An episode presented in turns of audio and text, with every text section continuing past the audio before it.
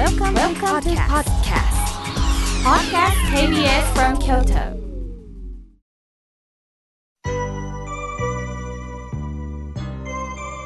さあここからはたくさんのメッセージをいただきましたので順に紹介させていただきますまずはじめにお手紙をいただきました滋賀県の菊江さんえー、ゆっくり長文ですのでね、読ませていただきます。その中で、えー、妙慶さん、NHK に出るときはもっと早めに行ってください、とのことでした。ありがとうございます。気にかけていただきまして。そしてラジオ深夜便はいつですかとのことなんですが2月16日午前4時なんですね。あのうとうとうとなさってる方寝てらっしゃる方もいるかもしれませんがあのご縁がありましたらラジオ深夜便これは心の時代が放送になりましたがテレビで、えー、それがラジオでそのまま、あの声で聞くことができますのでね、ぜひよろしくお願いいたします。さあ、続いての方です。おはがきをいただきました。お釈迦様のはがきですね。カレンさん、ありがとうございます。井村さんのプレゼント当たるといいな。実は私の父は小さかった頃からとにかく仏さんの前で拝め、拝めと言ってました。それが本当に嫌で仏教さえも嫌いでした。でもこうして妙慶さんの放送を聞きながらお父さんも不安だったんだなと感じておりますとのことです。カレンさんが大きく成長なさった証拠ですね。そうです。親としてどうしても命令してしまうんですがお父さんも不安だったんですね。続いての方です。おはがきをいただきました。え、えみこさん、ありがとうございます。妙義さん、私は自分の周りのものが捨てられなくって悩んでおります。昔のアルバム、本もその辺に積んでいます。写真も捨てられません。そして洋服。太ったりして着られない服があるんですが、いつか痩せたら着れるやろうと思ってタンスにぎっしりですとのことです。もうわかります。もうなかなかお洋服もね、もったいないじゃないかと思うんですよね。捨てられない。いつか痩せるんだからっていうのがあると思うんですよね。だけど、溜まってくるんですよね。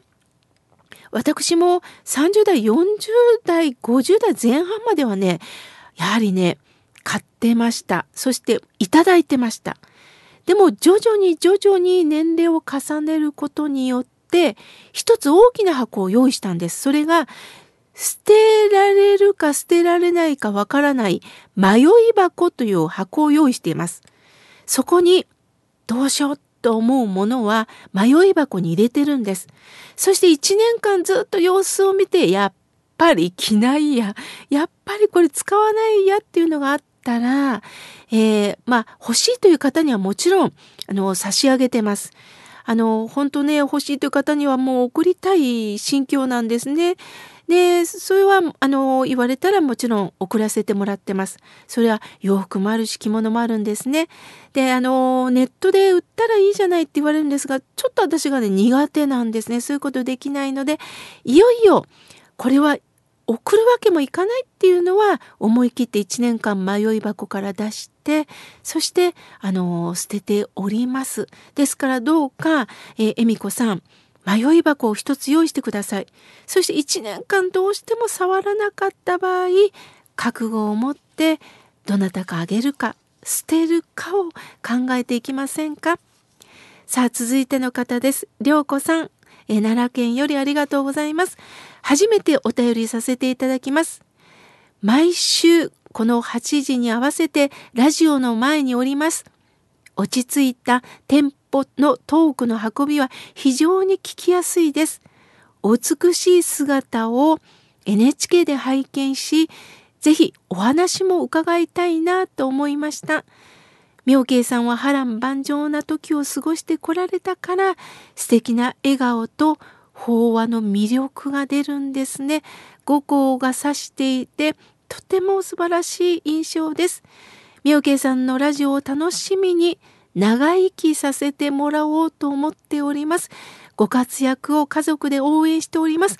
底冷えする毎日ですが、お元気でお過ごしくださいとのことです。良子さん、心温まる。そしてお言葉、そしてお疲れ様ですと、私がどうも家事をしてる絵ですかね。まあ、なんかじーんときました。ラジオを聞くために長生きをします。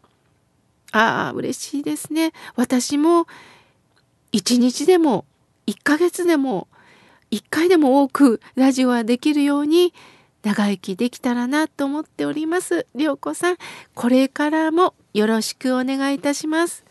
さあ、続いての方です。やっちゃんさん、ありがとうございます。嬉しいことがあったんですよ。通院してる病院に初めて年賀状を出したら、先生とスタッフの方からお礼を言われました。病院が好きになりましたとのことです。ほんと一言なんですよね。まさか病院の方からって思いますよね。でも、病院の方もやっちゃんさんが無事に回復なさることを楽しみにしておられるんだなと思いました。あったかくなりました。さあ、続いての方です。ラジオネームマロン大好きさん、ありがとうございます。土曜日8時は待ち遠しくって楽しみなんですよ、とのことです。三重県よりマロン大好きさん、本当にありがとうございます。そして続いての方、道夫さん、ありがとうございます。東大阪市よりありがとうございます。プレゼントも応募いたします。とのことです。そして10年後のダイヤモンド式に出席できたらいいなとのことですね。あ、そうですか。金婚式を迎えられたんですね。ああ、その先はダイヤモンド。あ、なるほど。本当ですね。なんか一つこう目標があるといいですよね。ありがとうございます。さあ、続いての方です。京都市え北区よりおてもやんさん、ありがとうございます。毎週土曜日の8時、本当に楽しみなんです。妙慶さんの話を聞き、今日も頑張ろうと思ってるんですよ、とのことです。ありがとうございます。さあ、続いての方です。えー、純子さん、ありがとうございます。妙慶さん、いつも妙慶さんの日替わり法話を支えにしております。えー、病後体力がま、なかなか持てません。また、肉親とのお別れがありました。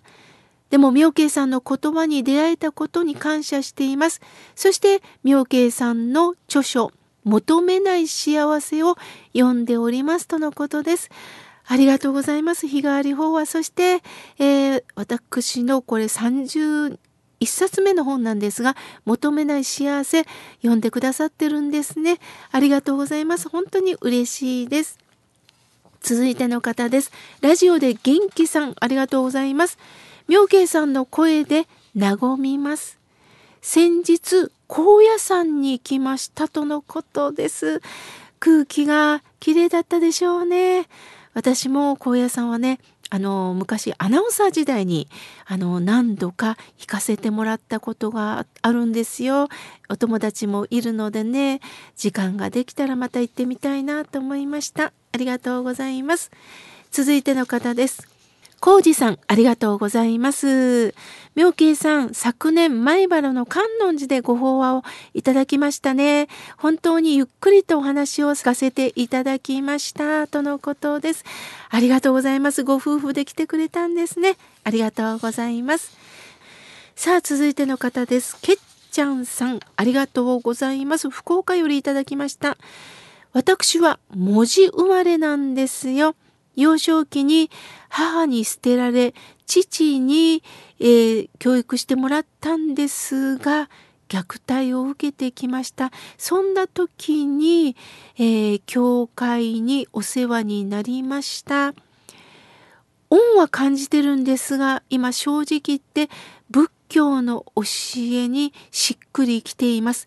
すると教会さんを裏切ることになるんでしょうか？教えてくださいとのことです。まずこれは分けた方がいいと思います。教会の方にはお世話になりました。感謝の気持ちをこのまま持ち続けてほしいんですね。そして今度は教えをいただくのは私たちの心の拠り所が今けっちゃんさんは仏教だと感じてるそれはご信心を仏教としていただくということはもうこれ別です。例えば友達もいろんな宗派の人宗教の人いますよね。友達として大切にするのと私たちの信心は別ですよね。それと一緒のようにどうか教会さんには本当にお世話になりました。そしてこれからもよろしくお願いします。そして私の信心は仏教なんだ。南無阿弥陀仏なんだということをよりどころにどうかこれから生きていってほしいなと思います。罪悪の気持ちで持たないでくださいね。ありがとうございます。さあ、続いての方です。阪急歌劇さん、ありがとうございます。妙慶さん、NHKE テレ心の時代を読み見ました。このラジオの公開放送の模様、いつものこのラジオの声とは違ってお姿を見て感激です。ありがとうございましたとのことです。こちらこそようこそ見てくださいました。次、かみちゃんさん、ありがとうございます。妙慶さん、いつもこの土曜日8時が楽しみです。そして、E テレで妙慶さんの姿を見ました。ボンブの話がとっても印象的でした。飾り気がなく、おごることなく、低姿勢の妙慶さん、これ以上に好感が持てましたとのことです。そう言っていただいて本当にありがとうございます。まだまだたくさんのメッセージをいただいたんですが、来週紹介させていただきますね。